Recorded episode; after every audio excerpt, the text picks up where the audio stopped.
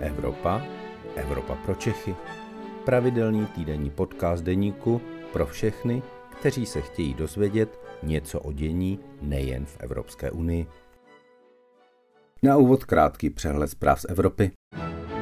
Evropa se konečně zapojila do urovnání krize s Ruskem. Hlavní postavou Evropy se stal francouzský prezident Emmanuel Macron, který míří za Putinem do Moskvy. Vladimir Putin, ruský prezident, který nechal okupovat ukrajinský Krym, má v Evropě mnoho, jak se říká, užitečných idiotů. Jedním z nejviditelnějších je maďarský premiér Viktor Orbán, který v úterý čes své země vyměnil opět za nižší ceny plynu. Dánsko jako první země EU ruší veškerá protikovidová opatření a na koronavirus se začíná dívat jako na jistý druh chřipky. Dobrý den, je středa 12 hodin a tak tu máme pro vás opět vaši Evropu pro Čechy. Vítám vás já, Luboš Palata, evropský editor deníku a spolu se mnou je to jako vždy i Aneta Zachová, šéf-redaktorka Euraktivu. Ahoj Aneto. Ahoj Luboši. Dnes je velmi důležitý den pro Česko, kdy Evropská komise konečně po mnoha týdnech odkladů oznámí taxonomii dvou zásadních zdrojů energie pro Česko, tedy zemního plynu a jádra. A ne to, co se to tedy vlastně dnes stane. Eh, dnes se má stát to, co nám eh, třeba vláda Andreje Babiše, respektive samotný Andrej Babiš, uh, sliboval už před pár lety. To znamená, že jádro, jaderná energetika by měla být uznaná jako takzvaný čistý nebo zelený zdroj energie. Pro Česko je tohleto důležité kvůli tomu, že my zkrátka čekáme na, nějaký, eh, na nějaké řešení toho našeho palčivého energetického problému. To znamená eh, na nějaký stimul, abychom mohli lépe zafinancovat ty naše jaderné projekty, jako jsou třeba nové Dukovany. Vlastně pod tou taxonomií si nemůžeme představovat nějaký potenciální zákaz nebo příkaz stavět nějaké zdroje energie taxonomie, vlastně to samo, samo slovo znamená klasifikace. A pro Česko je to důležité z toho úhlu pohledu, že pokud eh, tedy jádro a zemní plyn dostanou tu nálepku těch eh, přechodně eh, zelených zdrojů energie, tak banky a další vlastně hráči na finančním trhu budou více ochotní do těchto projektů financovat, protože teď zkrátka žijeme v době, kdy eh, co je zelené, co je čisté, co je udržitelné, co je zkrátka nějak v souladu s eh, přírodou, s životním prostředím, tak je in, tak chceme, tak je mnohem více preferované než nějaké špinavé zdroje nebo nečisté zdroje, jako je třeba uhlí. Takže proto je to pro Česko důležité a ten dnešní, to dnešní rozhodnutí Evropské komise eh, bude takovou tečkou za snahami České republiky a dalších států vydobít si právě pro to jádro a zemní plyn tu, řekněme, lepší značku. Tak teď jsme vysvětlili taxonomii a ještě tady máme v rámci dnešního uh, slovníku uh, Eurospeaku pro Čechy uh, termín delegovaný akt, protože eh, toto rozhodnutí se uděje delegovaným aktem Evropské komise. Co toto znamená?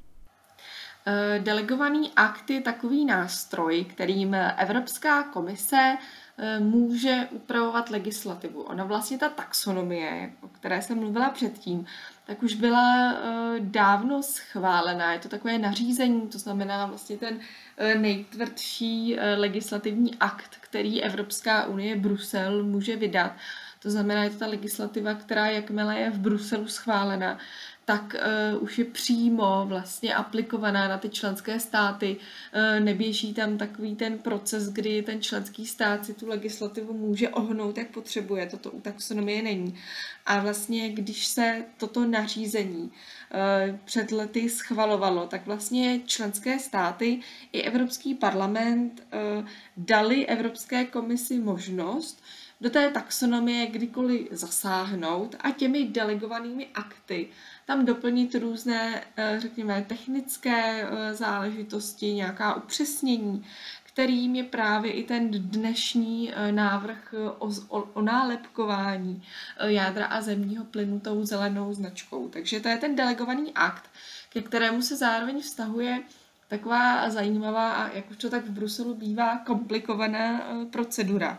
Jde vlastně o to, že normální legislativa, když je schvalována na evropské úrovni, tak podobně jako je to třeba i v České poslanecké sněmovně, tak se hledá nějaká většina pro schválení té legislativy.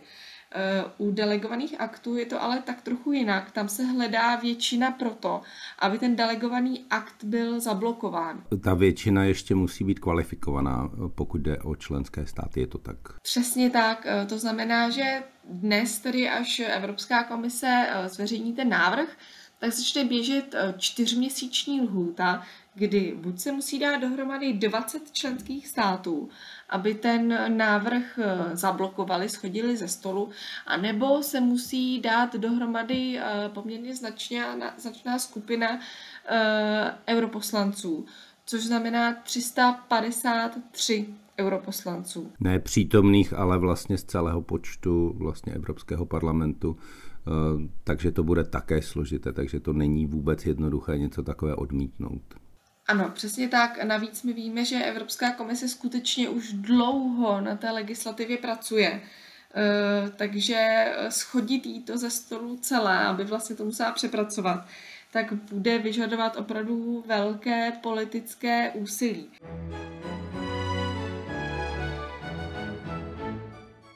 Jedním i z těch eh, poměrně velkých kritiků vůbec té taxonomie eh, byla dlouho i Česká republika. Eh, Luboši, můžeš našim posluchačům říct něco víc vlastně o té české pozici a vůbec o té české debatě, o té taxonomii? Ta česká debata je z mého pohledu trochu podivná. My jsme vlastně teď dostali něco, v co jsme mohli dlouhá léta opravdu jen doufat.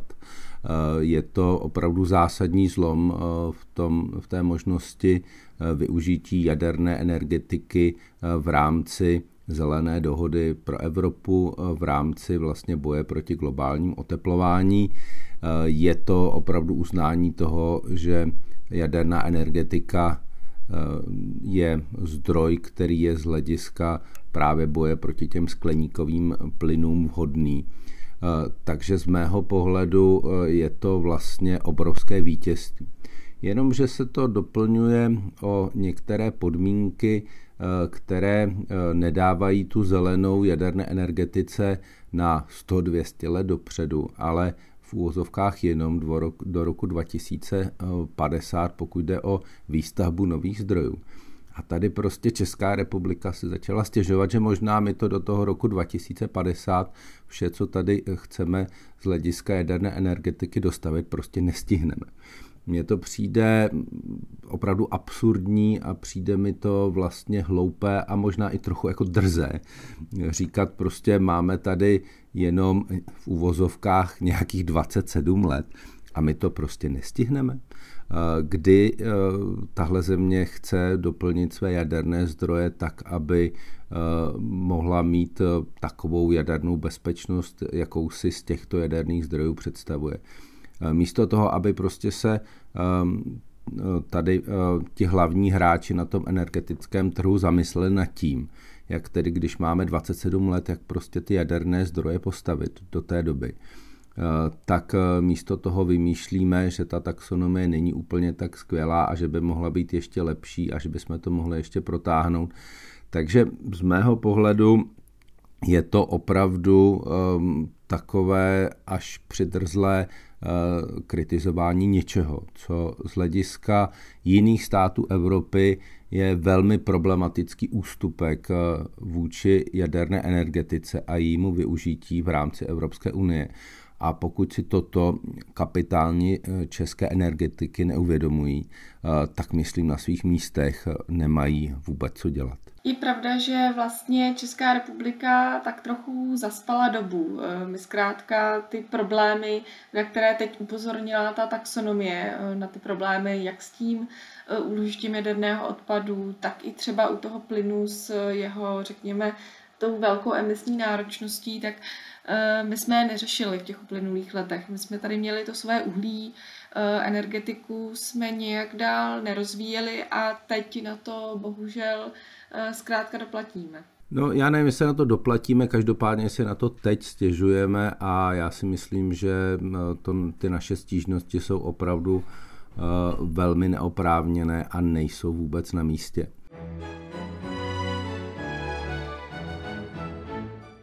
Je tady jedna věc, ale která je třeba říci. Ta taxonomie je mimo jiné průchodná také proto, že vedle jaderné energie je tam i zelený Eh, vlastně zemní plyn a jeho další využití.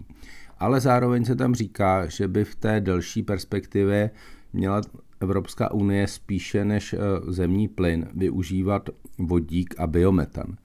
Co tohle znamená pro Českou republiku a máme spíš podle tebe sázet nebo můžeme sázet na vodík nebo spíš půjdeme tou biometanovou cestou a co to vlastně znamená?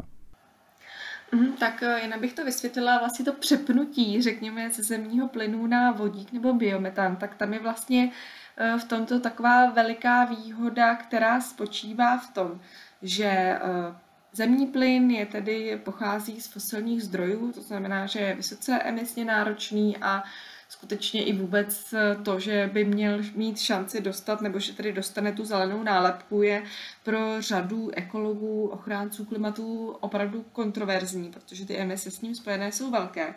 Co je ale takovou výhodou je, že my kdykoliv můžeme ten zemní plyn začít eh, nahrazovat a vlastně ho smíchávat s těmi eh, čistými plyny, jako je třeba eh, biometan, nebo jako je třeba eh, vodík, pokud je tady vyráběn elektřinou z obnovitelných zdrojů. A pokud my ho začneme takhle mixovat a lidem ho do potrubí, do topení dostávat zmixovaný, tak je na tom fajn, že není potřeba úprava té infrastruktury. My zkrátka do těch trubek začneme pouštět eh, trochu jinou směs a ti lidé to sotva postřehnou. Takže to je taková výhoda.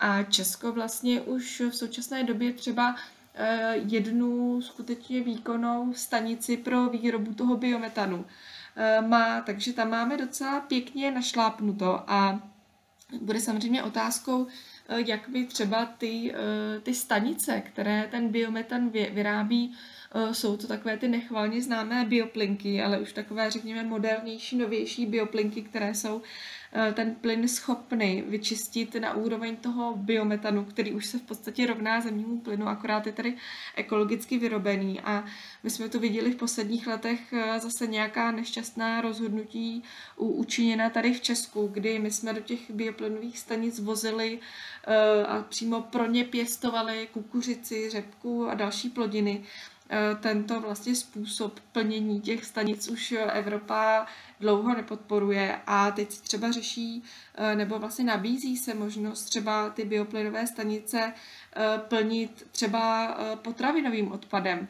Když si představíme třeba, kolik tun odpadů z gastronomie vznikne za jeden jediný den v Praze, ze všech těch restaurací, ze všech jídelen a tak podobně, tak skutečně by bylo možné tímto odpadem potom třeba Prahu vytápět. Takže tam je podle mě velký potenciál, který by Česko si nemělo nechat ujít.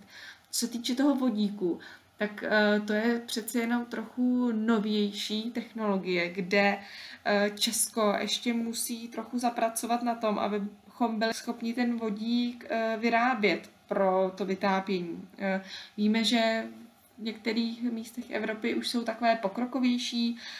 Um, víme, že Německo skutečně chce vsázet uh, na ten vodík a jim potom tedy nahrazovat ten zemní plyn uh, ve velkém.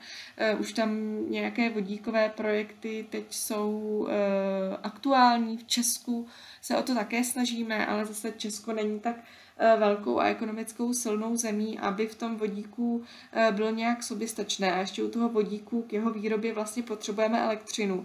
Takže tam se tak trochu dostáváme do smyčky, eh, že zase to bude náročné na spotřebu elektřiny a teď víme, že elektřina je drahá, i ta výroba té elektřiny není nic snadného, že by teda měla pocházet z obnovitelných zdrojů, takže pokud, když se podíváme na Česko, kde ty obnovitelné zdroje jsme eh, dlouho zanedbávali, tak eh, je otázka vlastně, z jaké elektřiny bychom ten vodík vyráběli, ale eh, nějaké projekty tu jsou, my si můžeme dovést třeba čistou elektřinu z zahraničí, z ní potom ten vodík vyrobit a ten vodík potom vlastně nahánět do té, do té tepelné soustavy. Zároveň v Česku se v poslední době spíše hovoří o vodíku v jiné souvislosti a to v souvislosti s dopravou a zejména takovou tou těžkou dopravou, to znamená kamiony. Lodě a lokomotivy dokonce. Přesně tak, takže tady ta emisně náročná těžká doprava, tak tam je ten potenciál pro vodík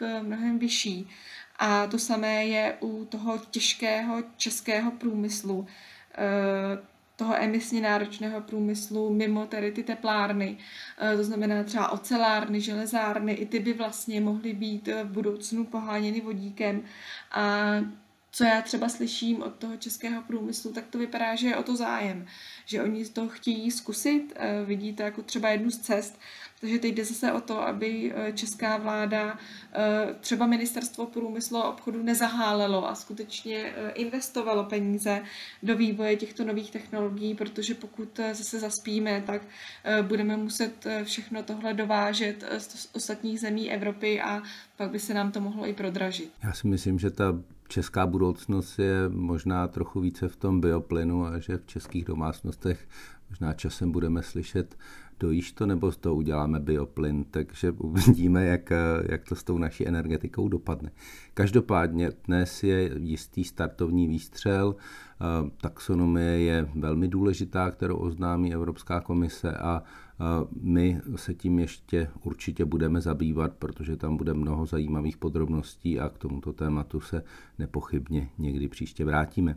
Teď jsme se ale dostali na konec naší středeční čtvrthodinky. Aneto, já ti moc děkuji za účast a těším se s tebou i s našimi posluchači za týden naslyšenou. Děkuji a naslyšenou. To byl podcast Evropa pro Čechy. Příští díl poslouchejte opět ve středu ve 12 hodin. Naslyšenou se s vámi těší váš Luboš Palata.